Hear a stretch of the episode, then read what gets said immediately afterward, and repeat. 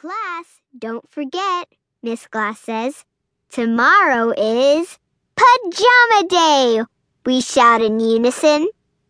That's a fancy word for all together. I plan to wear my new nightgown.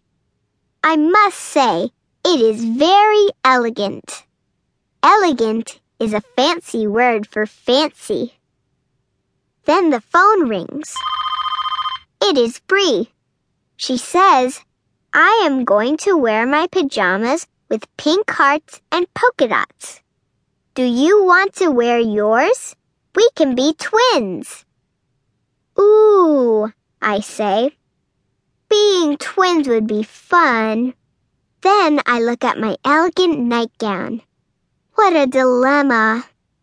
That's a fancy word for problem. Finally, I make up my mind. I tell Bree I am going to wear my brand new nightgown. Bree understands. She is my best friend. She knows how much I love being fancy. The next morning at school, we can't stop laughing. Everyone's in pajamas, even the principal. He is carrying a teddy bear. Miss Glass has on a long nightshirt and fuzzy slippers. I am the only one in a fancy nightgown. That makes me unique. You say it like this, unique. Nancy, look, says Bree. Clara has on the same pajamas as me.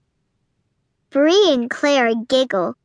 We're twins, says Clara.